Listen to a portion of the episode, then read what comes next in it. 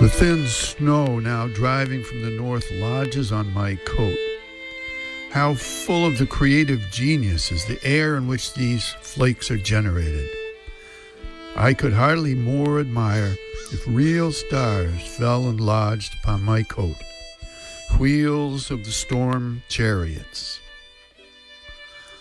From Henry David Thoreau's journal in the winter of 1856. Good morning, everyone. I'm Rob McCall. This is the Awanadjo Almanac, a collection of natural and unnatural events devoted to feeling at home in nature and breaking down the wall of hostility between us and the rest of creation. Uh, this is the Almanac for December 18th to 25th, 2015, the first quarter of the cold moon you know, some natural events. The word in Maine this week is that the ski areas are wanting more snow to attract the masses who love to slide down hills on flat boards that curl up at the end. What? Skis aren't made of wood anymore, you say? You see, no snow equals no skiing equals trouble for winter tourism.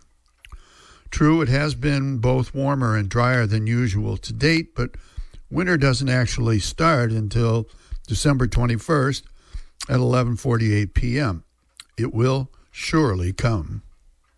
One hopes that ski country can have its mountains of snow and the rest of us can have just enough to be decorative. But unfortunately, it doesn't usually work out quite that way. The county got a foot or more of snow this past week, and we even got a little bit way down east. We can expect it to get colder too. My friend George Robbins, who comes from generations of Mainers, is known to say every year about now when the days get longer, the cold gets stronger. And he's been right every year so far. Be that as it may, it will be pleasant to see the sun setting a little bit later each day. Here's a field and forest report. With a thin snow on the ground, the job of the tracker gets far easier. Although it's too late this year for the deer hunter, animal tracks leave graphic records of the activities of many creatures for those who can read them.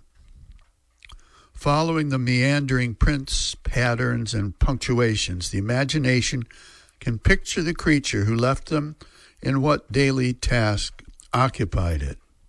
The tracks leave a written account of events in the life of their author. Uh, the saltwater report, the word is that there are fewer scallops in Cobb's Cobscook Bay this year, where the bulk of Maine scallops are usually taken. There are also fewer boats than in recent years, in part because several towns have limited moorings for non residents this year.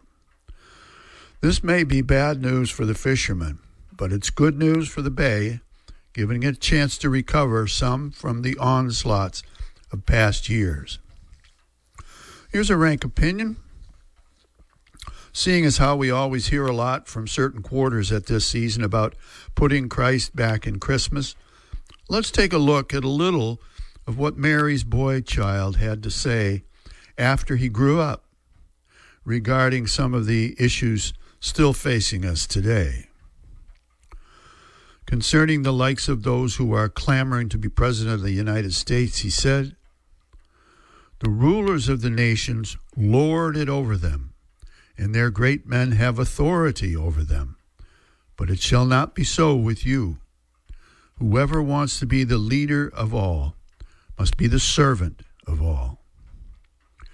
And concerning economic inequality, he said, Blessed are you poor, for yours is the kingdom of God.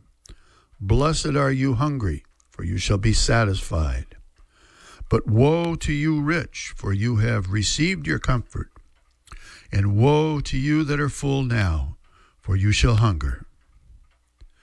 And concerning immigrants, refugees, the homeless, and the hungry, he said, I was hungry, and you gave me food. I was thirsty, and you gave me drink. I was a stranger, and you welcomed me. As you have done to the least of these, you have done to me.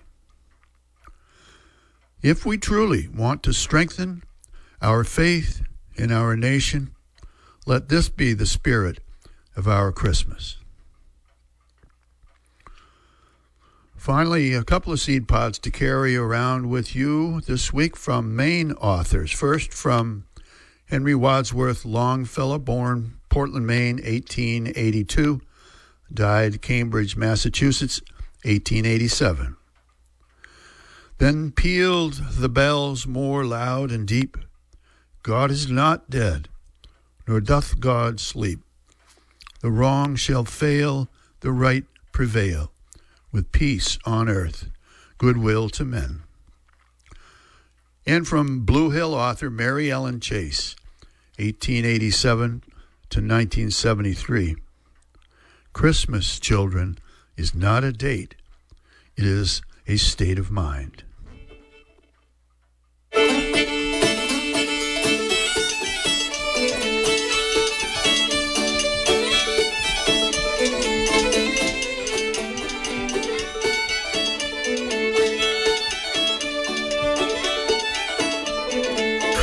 Well, that's the almanac for this quarter moon, but don't take it from me. Go out and ski for yourself.